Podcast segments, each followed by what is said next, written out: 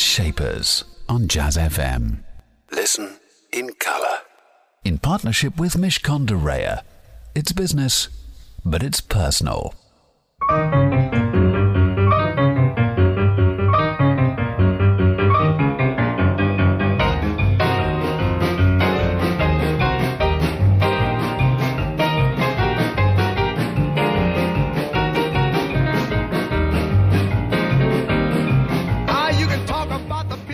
One of my favourite tracks ever, I think. That's Ray Charles with Mess Around. Hello, this is me, Elliot Moss, and we're on Jazz FM with Jazz Shapers. And Jazz Shapers, I hope you all know, is the place you can hear the very best of those people who are shaping the world of jazz, blues, and soul, alongside their equivalents in the world of business, a business shaper.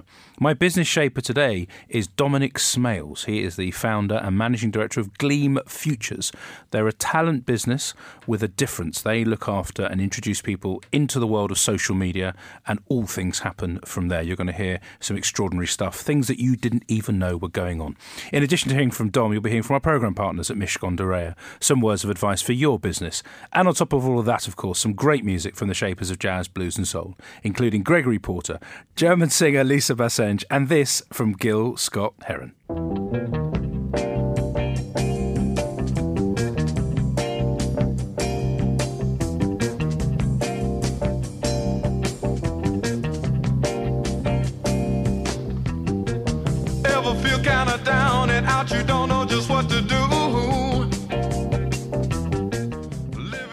Phenomenally funky sound of Gil Scott Heron with Lady Day and John Coltrane. Dominic Smales, as I said earlier, is my business shaper today. He's the founder and managing director of Gleam Futures.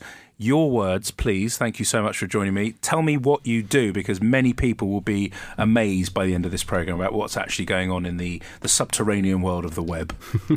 So we manage talent essentially, but the talent we manage is slightly different to any traditional talent that you might think of on uh, in the entertainment world, like TV, film, radio, etc. We manage talent that have started their careers on social media platforms. So they've built huge audiences on YouTube.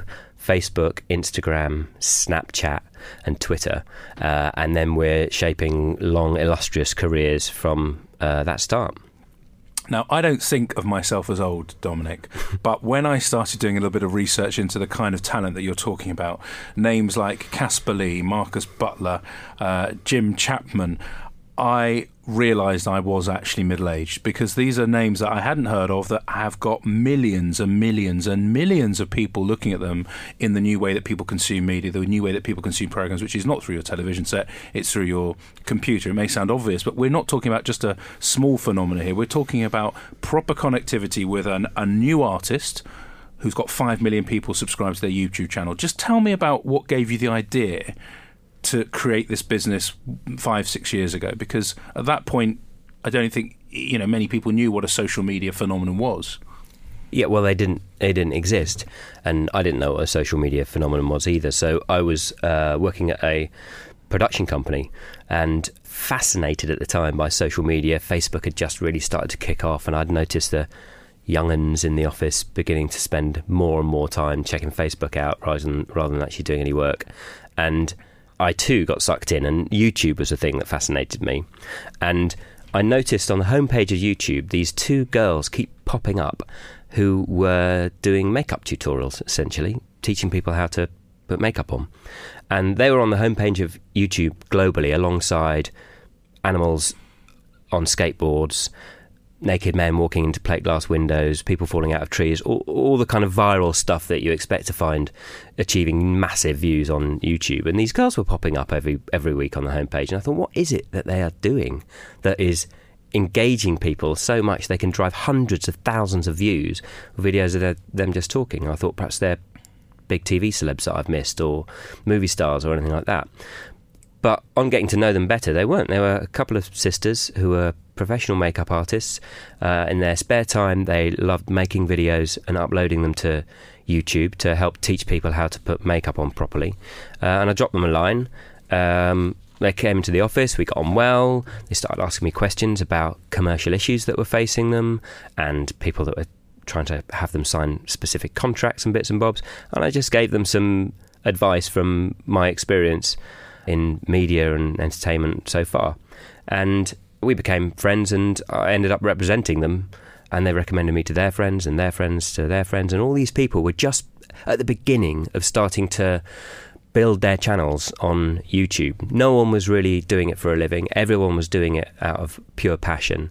But that was almost six years ago now. And now, of course, the, the velocity of growth that's run through that entire platform has been so uh, incredible that these guys now are on sitting on audiences of, you know, five, ten million subscribers at a time, uh, and just our like top ten talent on our roster of only twenty seven are probably going to drive now this year in the region of four billion views just on YouTube alone. That's not counting Twitter, Snapchat, Instagram, Facebook, etc. Wow, you're going to find out a lot more about how uh, Dominic saw this opportunity and has created a business around it. Time for some music, though, in the meantime. This is Gregory Porter with Windsong. The sun, the trees, the leaves, the ground, the sound it makes when love sings songs of love to them. I try all day to not write songs that sound cliche when I sing songs of love to you. Somehow I always. Mr. Gregory Porter with Windsong. Dominic Smales is my business shaper today. He's founder and managing director of Gleam Futures. If you were listening earlier, you'll know that he looks after emerging talent who start their world of fame and making a living um, in and on social media. So uh, this is six years ago, and you said, you know, um, I had some um, experience um, of the media world. Just going back a little bit, you'd worked for Chrysalis Radio, I think, before USP. Um, what did you learn uh, about business from those media worlds? What was it that they saw in you that they liked? What, what, what do you think they bought into in those early days before kind of it got established and now people go, oh, yeah, he's the guy who you go to? What was it then?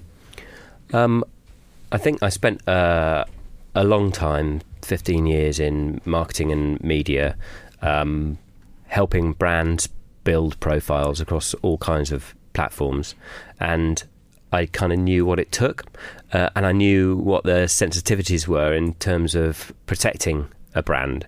And when it came to talent per se, I think the fact that I cared about them and their um, interests first and foremost, uh, but with a commercial instinct, as it were. So I knew I knew the value of what they were creating online because I dealt with media owners and advertisers uh, for the the last fifteen years.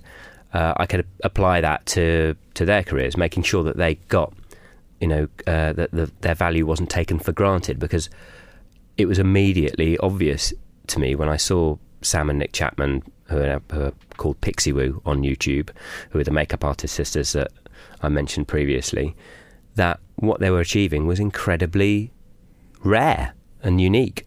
To be able to drive that kind of engagement on a social media platform, not only once, which occasionally and maybe with a bit of media spend, spend and a fair wind behind you of some luck, a brand can have a viral video. But these guys are doing it consistently. Mm. Every week, every single video, it was a hit on YouTube. And that's proper engagement. It's the equivalent of um, a radio presenter garnering an audience that really likes the way that they present and the music they play and their personality and all of those kind of things that make a presenter really popular to a loyal audience. The same thing was happening here, but on a social media platform that didn't have any gatekeepers between the talent and the audience. So there's no editor, there's no commissioner, there's no studio boss saying, well, I don't think they're right in that slot, I'm going to put them in that slot, or even worse, I'm going to bin them off the network. There is no schedule. There is no schedule. T- tell me about your own. So, so that that makes perfect sense in terms of you having set up your first business because you had worked for other companies before and in senior roles and all that. Did you find that tough, or was it just part of what you had to do in the early days? You know, incorporating your own company. Oh, I need office space. I need to hire people. I need. Empl- I mean, the basics. You know, these sometimes can be pretty overwhelming. How it, it, briefly did you cope with that? Yeah, it's really tough, and there's that moment I think that you realise that all your dreams as a kid of like, oh, I'm just going to discover something really amazing and it's going to be easy. I'll, I'll, be rich the next week. Um, the realization that the only way to be successful at something is a huge amount of really hard work. And that dawned on me when I thought about paying my mortgage through having to earn every single penny from something that I'd actually physically had to do myself in the early days. And uh, I started off by being really, really small, but trying to act much bigger than I was. So I started in a coffee shop with a laptop and just kind of worked hard um, until I could afford to have someone help me and then afford to have two people help me and just do it really organically like that. I think that that's one way of doing it. I don't know if it's the harder or easier way. It's, uh, it's certainly the way I felt most comfortable doing it, making sure that it was all completely organic and I was in control of everything to start with, uh, all output. Um, rather than taking on you know hundreds of thousands of pounds worth of debt and all of that kind of thing in order to grow faster.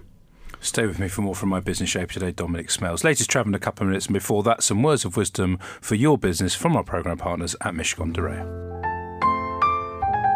My name is Andrew Remington, and I'm a corporate partner at Mishcon de Reya. Uh, very often, uh, the key uh, component that makes deals uh, last the test of time is when you start a transaction with trust and credibility on both sides. Very often, people will um, be very reluctant to disclose the key issues that are relevant for them. But I find that actually having a very forthright discussion at the outset of a meeting can help set the ground rules very early on. But let me give you an example. If a transaction has both strengths and weaknesses, and let's face it, what doesn't? Which should you deliver first, the strengths or the weaknesses?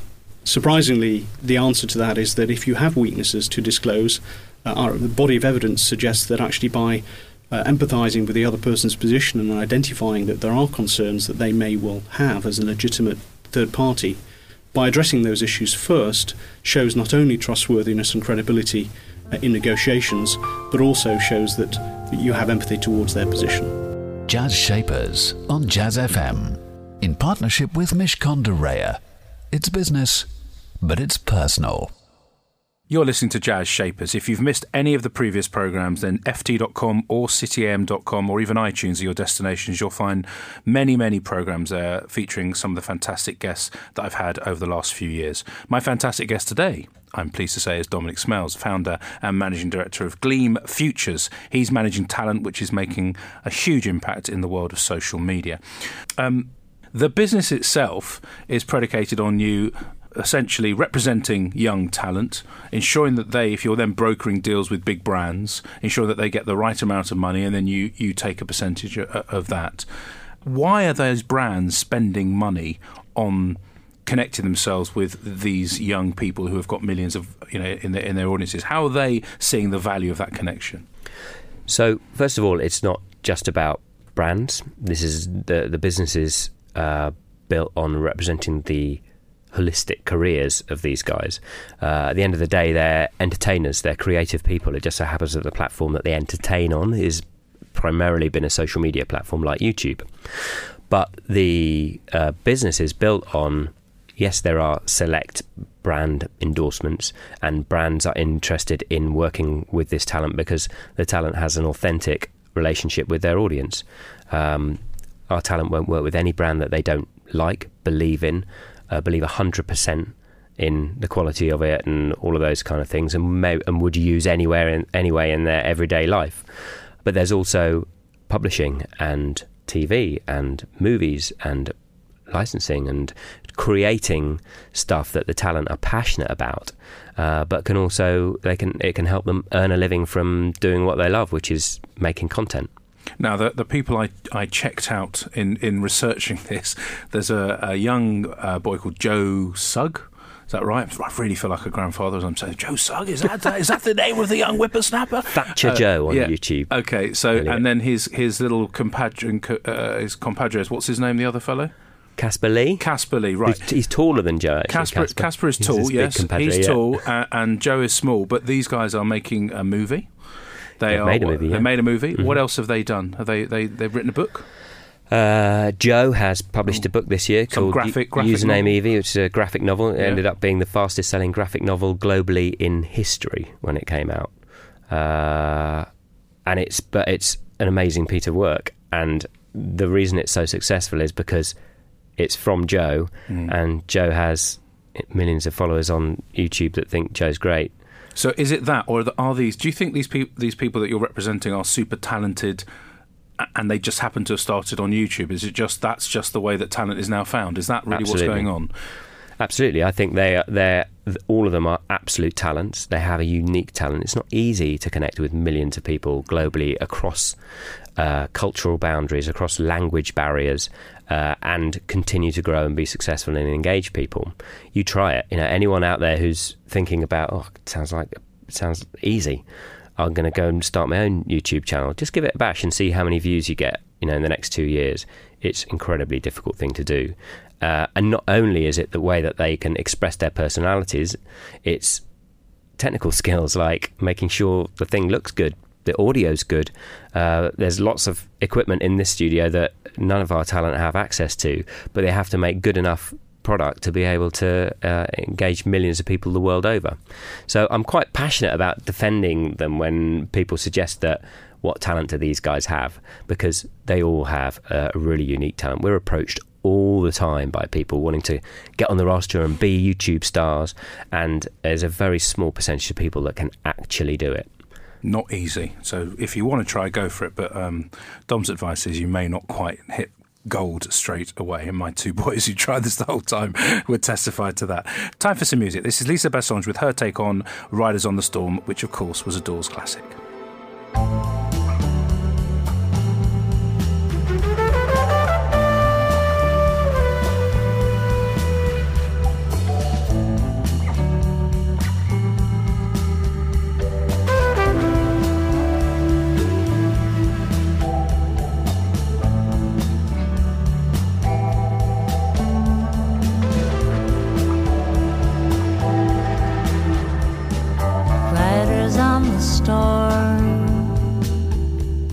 A natty version of Riders on the Storm there from Lisa Bassenge. Dom, you talked about defending the, the talent of, of, of your roster, as it were. You've now got, you said, around 20, 25, 30, 30 people on the roster. 28, yeah. 28 people on the roster.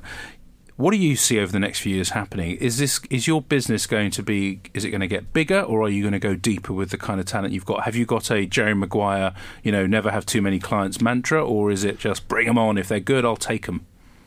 I love Jerry Maguire. I like him too. I like the film. I love that film, yeah. Um, we are absolutely dedicated to making sure we represent the very best talent in the world, the best and brightest talent in the world.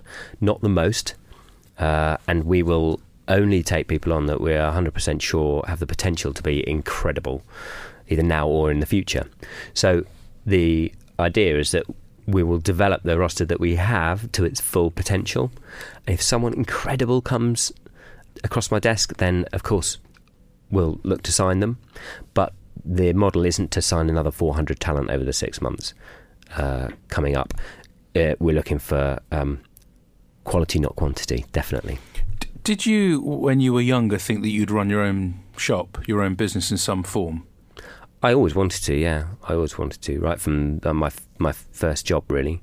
And did it matter to you what it would be? Did you kind of have an idea? I mean, did you think you'd end up being, you know, to your kids or whatever, the Jerry Maguire of the house, you know, the person that's an agent? Because you're not you're not the typical uh, stereotype of an agent, are you? You don't seem like that. And, and having known you over the years, that's not you. And yet you're doing superly well. You're doing fantastically. Is that because actually you take a very commercial view? Is it actually because you're a media guy? I mean, what is the the secret of why your business is working?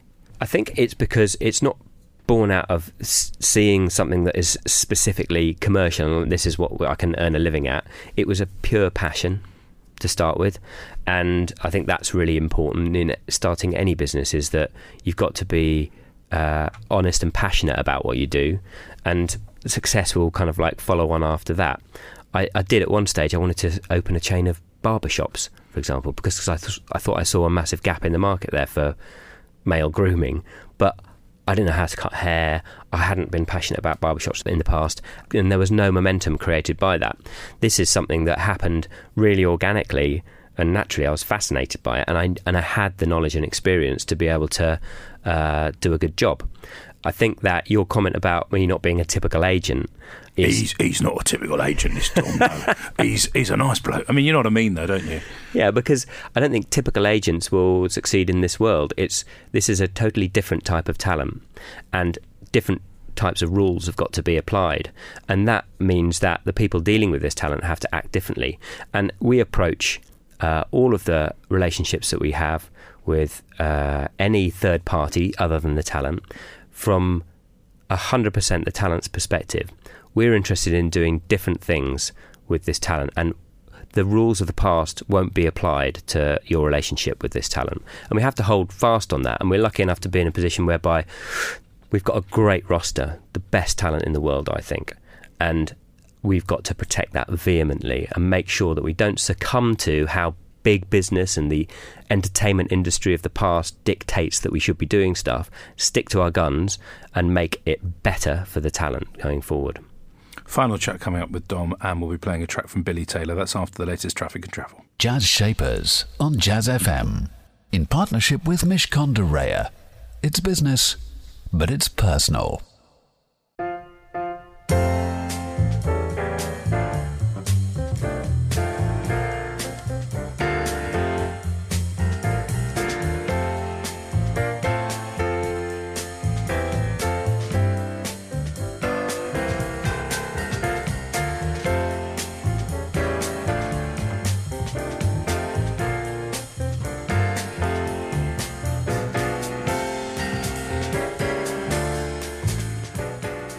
The iconic sound of Billy Taylor with I Wish I Knew How It Would Feel to Be Free, and that's the original. I'm sure you knew that, but I'm just confirming. Dominic Smales my business shaper just for a few more precious minutes, and we've rapidly cantered through the world of social media that kind of didn't exist in the sense of you know people being stars through it back in 2010. It, it absolutely does now. The the talent that you represent, as you said, from the age of 21 up to the age of 37 or so, it isn't just money being made through number of clicks and number of views. It's also money being made outside of the world of social media, the the films and the and the books and so on and so forth. I imagine that your your business plan will sort of say sky's the limit. Is that right? Absolutely, yeah. I think the, the our business is developing the potential of the talent that we've got on our roster, and I don't think any of them have reached anywhere near their potential yet. I think there's a long way to go. Uh, it's important to say that this talent, i- i- 100% on our roster, has started on their own from scratch out of a passion for making videos. In their case, most of their cases on YouTube. Um, but essentially, they're not just social media talent. And I think in the next couple of years, it'll they'll just be talent. And I think that the talent of the future has to have a relationship with a, a real audience on social media platforms rather than through gatekeepers like uh, commissioners and studio bosses. Well, look, continue to fiercely guard your uh, clients because that's what you seem to be doing, um, and that's a good thing to do. Um, it's been great talking to you. Thank you, Dom. And I think people now go, oh, I better go and check out this sub world if they, if indeed it is, and if it isn't, well, well done. You were there before I was. Um, just before I let you go, what's your song choice and why have you chosen it? So I've chosen Otis Redding, sitting on the dock of the bay, because it was always one of those tracks that whenever I listened to it, it made me think of a very chilled out situation. Someone that's just enjoying the sun going down, sitting on a dock, no particular place to go, nothing to think about really, and that never happens. I was going to say that is the opposite of your life. exactly. So uh, I enjoy listening to it for that moment of escapism. Fantastic. Here it is just for you. Thanks very much. Sitting in the morning sun. I'll be sitting when the evening comes. Watching the ships roll in. Then I'll watch them roll away again. Yeah. I'm sitting on the dock of the bay. Watching the tide roll away.